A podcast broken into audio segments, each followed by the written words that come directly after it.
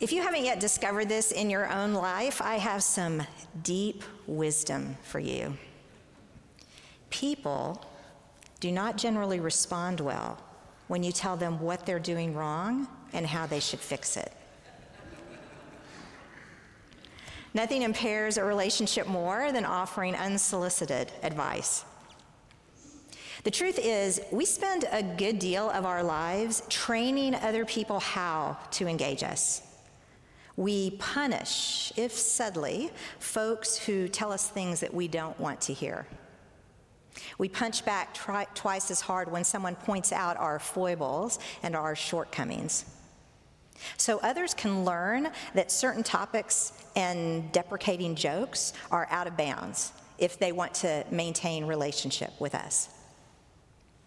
In this way, we teach people how to engage us so that we won't have to be confronted with those parts of ourselves that we don't want to face, that need to be healed or to fall away. We are quite accomplished after years of practice at not looking honestly at the truth about ourselves. And so when someone breaks the unspoken boundary that we've established and tells us something that we don't want to hear, we become defensive. Instead of really hearing these hard observations, we move straight to rebuttal. Even as internally we admit that there's a thread of truth in what we're being told. It's a dance, isn't it? We try and support each other as we are while still finding ways around the edges to poke and prod those elephants in the room. Which is why the biblical tradition of prophecy is so interesting. Someone shows up claiming to speak for God, telling God's people all the things that they are doing wrong and how they should fix it.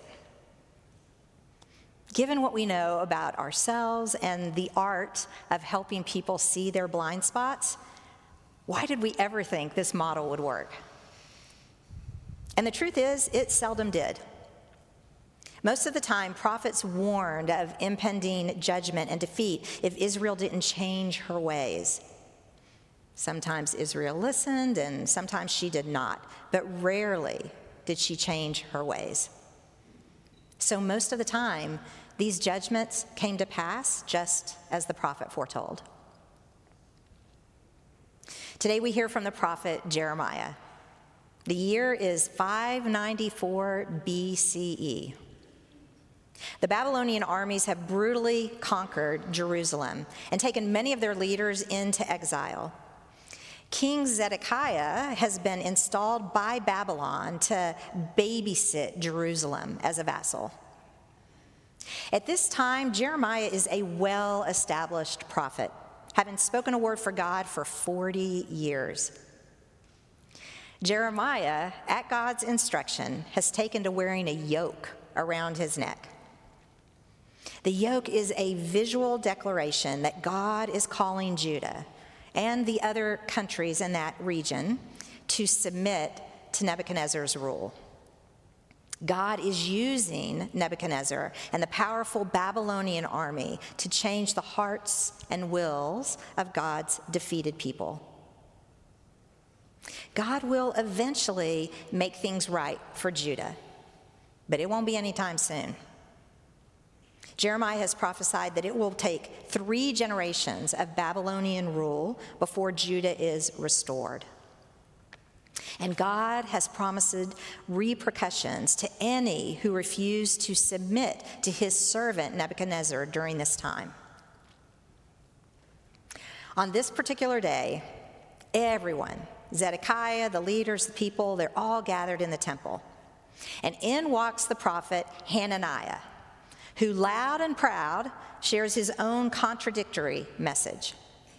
Thus says the Lord of hosts, the God of Israel within two years, I will bring back the temple vessels as well as all of the exiles who were taken to Babylon, for I will break the yoke of the king of Babylon.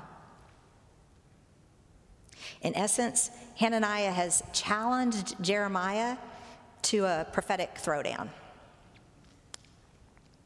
Jeremiah says, Man, Hananiah, from your lips to God's ears.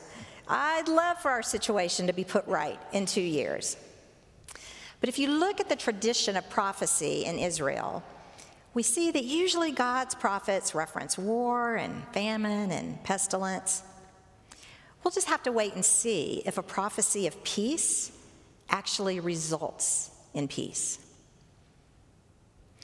And even though that's where our passage ends, the very next verse, in that verse, Hananiah takes that yoke from Jeremiah's neck and breaks it. And in silence, Jeremiah turns and leaves. How do we discern between false prophets and true prophets? We really don't know which or which until time passes and we see what actually happened. The test of the truth and validity of a prophet's words is whether or not they come to pass. Those whose prophecies came true were remembered and venerated, and those whose didn't were relegated to footnotes or forgotten altogether. There's a reason that we have two books of scripture dedicated to Jeremiah and none to Hananiah. But since we usually don't have the luxury of waiting for the prophecy to reveal itself as true or false, how do we discern in the moment who to listen to? The format that Jeremiah and Hananiah use is the same. Thus says the Lord, they begin, claiming to speak for God.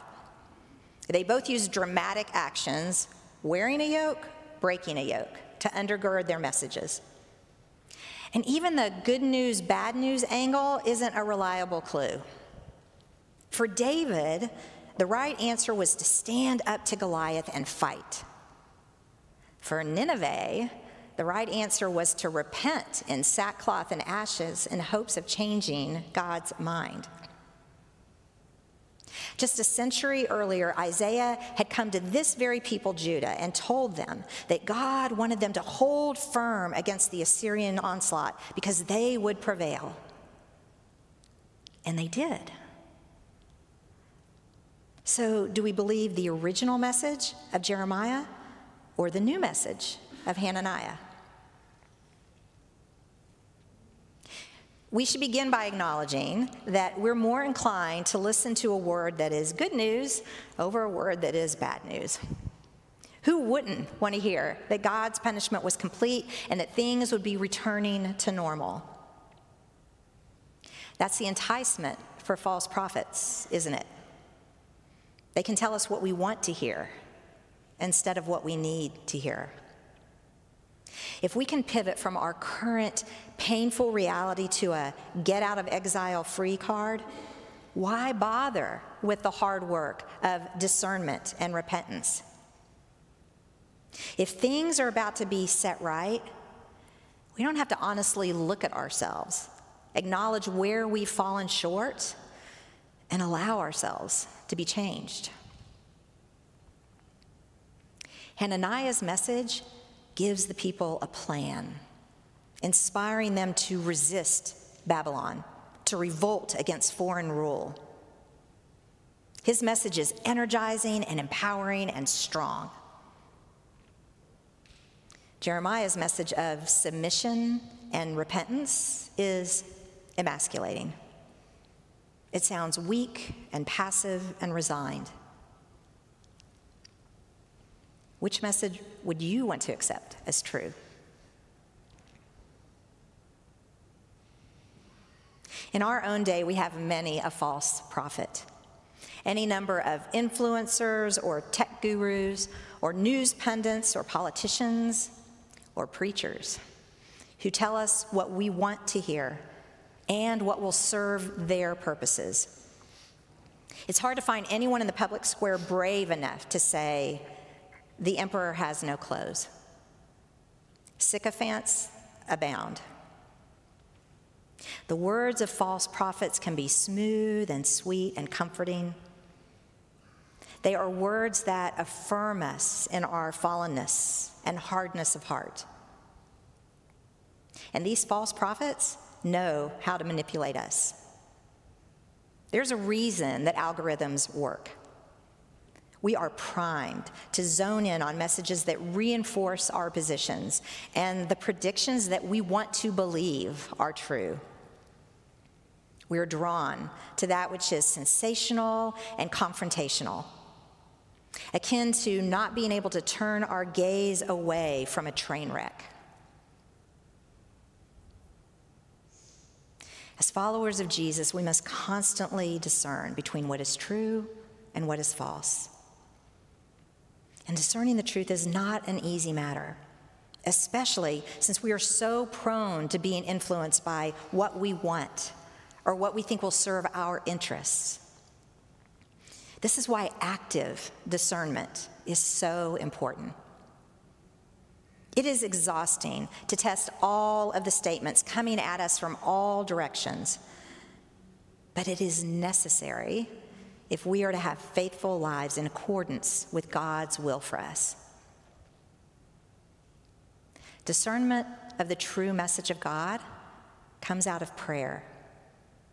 It comes from listening deeply, from having an active, intimate, ongoing relationship with God. It comes out of humility, of occupying space where we're willing to concede that our answer might not be the right answer or the only answer, where we don't reject outright the messages that we don't like, acknowledging that within the message may be some uncomfortable truth that we need to hear. And it requires being honest with ourselves about our own motivations and biases, and even our level of hurt and exhaustion that makes it difficult to bring our best selves to the work of discernment. Zedekiah chose to listen to the more palatable prophecy of Hananiah. Judah rebelled against Babylon and was destroyed. The temple was demolished.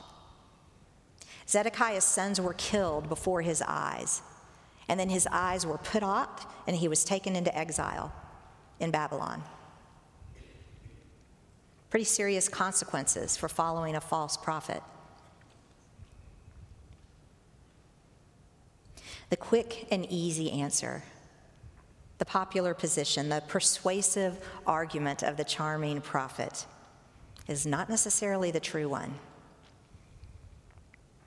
May we be willing to look at the scriptural tradition of God's people, listen deeply to the word of God within and around us, and challenge the voice in our head and in the silos that we have constructed that tell us what we want to hear. May we be willing to undertake the hard, messy, and important work of discerning true prophets from false prophets. Amen.